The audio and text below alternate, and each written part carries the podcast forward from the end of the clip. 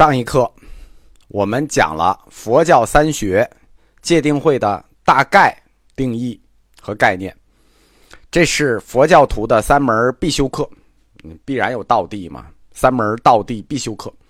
但是虽然是必修课，佛教各派对他们的定义和重视程度是不同的。佛教是分派的啊。一九二七年呢，陈独秀曾经写过一首民歌，叫《国民党四字经》。众所周知的原因呢，后来老陈的书和诗就都消失了。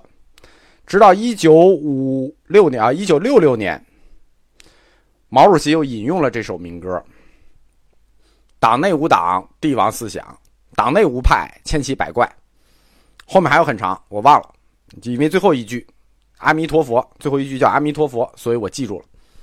用这首民歌呢，形容佛教，再恰当不过了。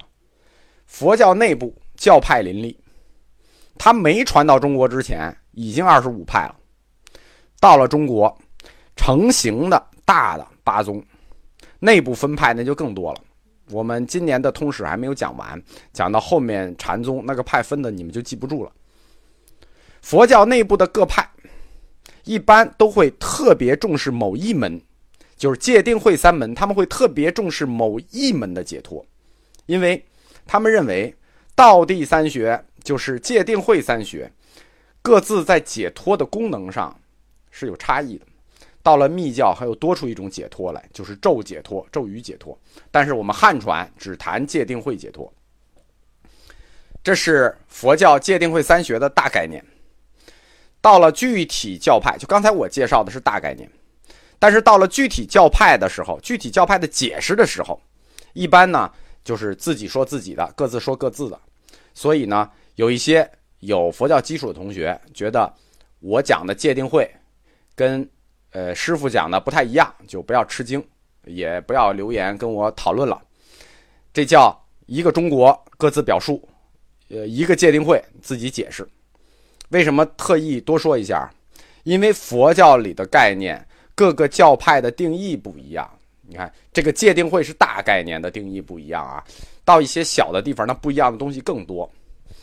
因为我在佛教通史的藏传课里头讲过一个小派，叫觉囊派。这个教派呢，在历史上实际上已经被中断了，那后来又复兴了，怎么复兴的不知道。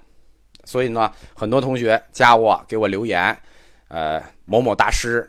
是觉囊派的某某大师信了觉囊派，给我发了各种证据，我充分理解啊，这个可能是我掌握的资料很不全面，但是关于觉囊派呢，这是藏传佛教内部的事情，因为藏传佛教跟汉传佛教有一大区别是什么呢？是他的两大活佛是永远住世的，对吧？人家那两个活佛永远住世，永远轮回，所以说关于觉囊派有没有？对不对？那得他们认，他们认了，那就是。呃，只不过据我所知呢，他们好像没有明确的意见。总之吧，戒定慧三学，任何一门都可以被视为通向解脱的一个独立法门，也就是我们通常所说的三解脱：戒、定。三个解脱，当然了，你也可以通过数学的排列组合重新计算一遍啊。我又修戒又修定，我又修定又修慧，这样整个的排列组合，实际上在我们汉传里就有七种解脱方案。讲到这个宗教实践部分，就是讲到到底，实际是捏着一把汗讲的呀。讲不讲，怎么讲？重要的难点就在于，因为佛教内部教派不同。他们对词汇的定义就不同，他们的修习方法又不同，但是，但是啊，他们用的词儿竟然是相同的，就是同样一个词儿，他们用的同样的词儿，但那背后的意思不一样，所以不同教派之间啊，互相指责这种事情，从一千多年以前一直发生，一直到现在，那必然撕扯，所以说。佛教各个教派之间第一大理论任务是什么？就我是一个教派，第一大的哲学理论任务就叫做叛教。什么叫叛教？我和你有什么不同？我为什么比你好？叛教，这是第一理论任务，原因就是这个，这就相当于基督教里常说的嘛，一个上帝，一本圣经，但是呢，互相仇视的信徒。那佛佛教没有这么严重，所以我们整个道地课为什么要先讲一块儿这儿呢？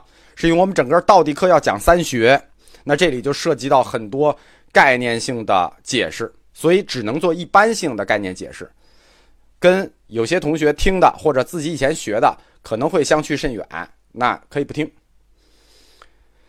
下面我们按传统的界定会顺序展开三学。呃，我们会学总持不应该是会定界吗？会学上来就讲太大了，就偷个懒儿。我们还是按界定会界上来最小。三学第一个是戒学，所谓戒学，戒。戒指的戒，就是规范信徒和僧团组织的条例和守则。大家记住啊，它规范是两波，一波是规范个体信徒，一波是规范僧团组织的条例和守则。戒呢，一般被认为是一个求得解脱的保障，基础保障。你没有戒做基础保障，你是求不得解脱的，对吧？所以说，有传说佛陀最后的一句话就是以戒为师。您走以后，我我们拿谁做老师啊？以戒为师吧，对吧？他就是求解脱的基础保障。但是，戒不修定不修慧，独立修戒，本身也是可以直接通向解脱的。大家业嘛，直接通过戒通向解脱。戒，它从范围来讲。它整体针对两部分，第一部分是针对个人的戒，第二部分是针对集体的戒。个人啊，个体信徒；集体一般就是指僧团组织。针对个人呢，啊，就是一些这个我们一想就能想到的日常要求是什么呢？你注意点仪容仪表，对吧？你做人得稳重点干净点仪容仪表，日常的行为准则，对吧？你得行善啊，你不能作恶呀，对吧？你没事就去杀生，这像什么话，对吧？包括你的生活方式，你的生活方式也得健康呀，对吧？这是个人的，就是日常的行为准则呀，生活中的待人接物啊，规则呀，生活方式啊，对吧？仪容仪表这件事情，佛教是特别重视的，对吧？你最起码你得干干净净的，对吧？这是针对个体的部分。其实相对还比较少，就几块。针对僧团的就多了，为什么呢？就是针对集体的部分那就多了。针对僧团，除掉个人，重点组织纪律、组织原则、组织纲领，包括还有就是集体生活的方方面面的细节。你看人一多事儿就多，你集体生活。磕磕碰碰的事儿是很多的，所以他对这方方面面的细节都做了规定。我们常说戒律、戒律、戒律，这是两个词，它是由两个词合成整体的一部分的，就是戒和律。针对个人的，就是说我们说僧团针对个人的那部分叫戒；针对集体的这部分叫律。后来戒律两个词就。不那么分的严格了，一般来说我们就统称戒律，但实际上这个两个最初的来源是对个体和对集体是不一样。据传说呢，早期的戒律是佛陀他老人家亲自制定的，虽然是传说，但是呢，我们只要站在这个大佛学史观的角度这么一推，这事儿很显然，肯定是佛陀他老人家亲自制定的，对吧？他自己当时那就那么多学生。对吧？你你不管理行吗？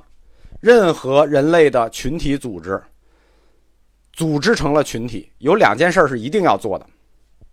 第一件事儿就是这个组织的纲领与目标；第二件事儿就是这个组织的成员他们行动的指南与守则。你只要建组织，这两件事儿一定要要做，要有纲领和目标，要有个体的行动指南和守则，对吧？所谓。第一件事儿，组织的纲领和目标是什么呢？那就是说，我们成立这个组织要干啥？要达到什么目的？对吧？你不能像贤者组织似的啊，就为了闲着。当然了，就为了闲着，这也算一个目标。那第二件事情就是指他们的行动指南或者守则。这个对每个成员，相当于要对每个成员的日常生活规范和行为要有要求，对吧？严不严你两说，一个组织你必须有纪律，对不对？严不严把严不严把关不把关，那是两回事。但是你先得定下这个纪律，否则你没有纪律，你这个组织就不是有没有战斗力的问题了。那是根本的一团散沙。当然了，民间组织呢，像我们民间组织，有时候追求的就是一盘散沙，一团烂泥啊，就是怎么自由散漫怎么来。但是，僧团组织它是不一样的啊。僧团组织是一种宗教结构的组织，是推行佛陀主张的组织。这种组织叫什么呢？这种组织是一种具有极强思想性的战斗组织，对吧？用我们官宣的话讲，僧团组织作为佛陀的战斗组织，它是宣传队，它是播种机，